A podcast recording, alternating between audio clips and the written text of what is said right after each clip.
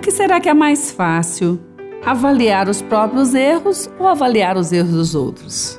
Bom, fácil não sei, mas certamente o que vem à nossa mente, ao nosso coração, a oportunidade parece sempre ser maior avaliar o erro do outro, avaliar erros de outros. Bom, se isso pode estar acontecendo agora, quem sabe já ocupou um bom tempo aí da sua vida, ou está ocupando e agora você está aí percebendo isso? Se isso aconteceu, ou se isto acontece, é bom então começar a perceber que está gastando um tempo fazendo isso. E é bom não gastar tempo analisando erros de outros. Sabe por quê? Porque isso pode estar fazendo você perder tempo de investir nos seus próprios acertos. Bom, aí sim é uma perda grande. Perder tempo de investir, perder o tempo de investir nos próprios acertos realmente é uma perda terrível. Você não pode ficar nessa. Mas quem acha tempo para ficar analisando erros dos outros, certamente já está perdendo aquele de investir no próprio acerto. E agora você pode estar dizendo, e é verdade mesmo. Pensando em algumas circunstâncias da vida que aconteceram, percebeu que poderia ter investido mais no próprio acerto. Quer um exemplo? Quando você mesmo já disse para si mesmo: perdi tanto tempo com essa pessoa, poderia estar investindo em mim, em mim mesmo, em mim mesma.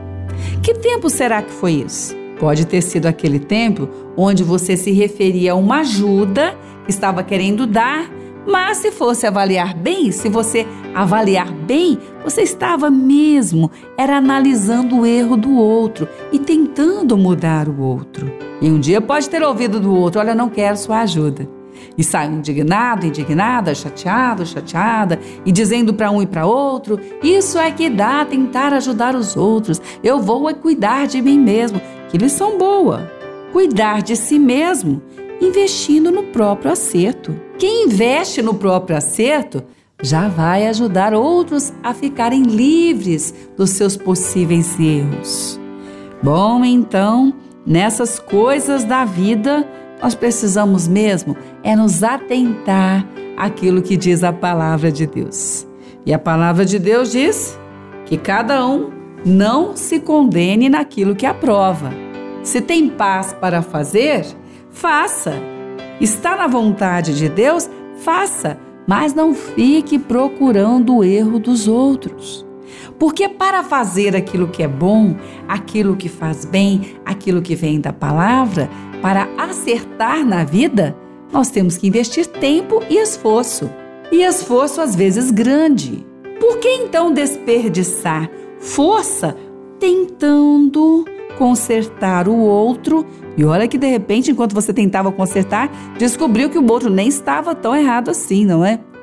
E isso então voltou chateado ou chateada, descobrindo que perdeu tempo de investimento no próprio acerto. Bom, então, redirecionando e redimensionando, é bom mesmo é cuidar do próprio acerto.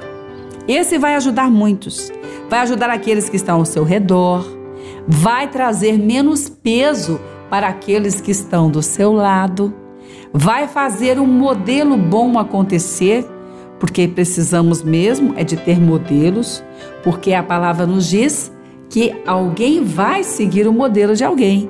E a palavra diz que alguém vai imitar alguém. Então, alguém vai imitar você. Se você estiver investindo no próprio acerto, quem sabe não será essa pessoa que você tanto está tentando avaliar o erro dela é que já vai deixar de lado isso e vai imitar o seu acerto. Vale a pena? Como vale a pena? Então, é bom lembrar. É bom não gastar tempo analisando erros dos outros.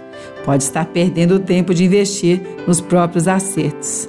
E os próprios acertos é que vão contar para o seu currículo porque o erro ou o acerto do outro já tem um currículo e já tem uma vida a quem pertence.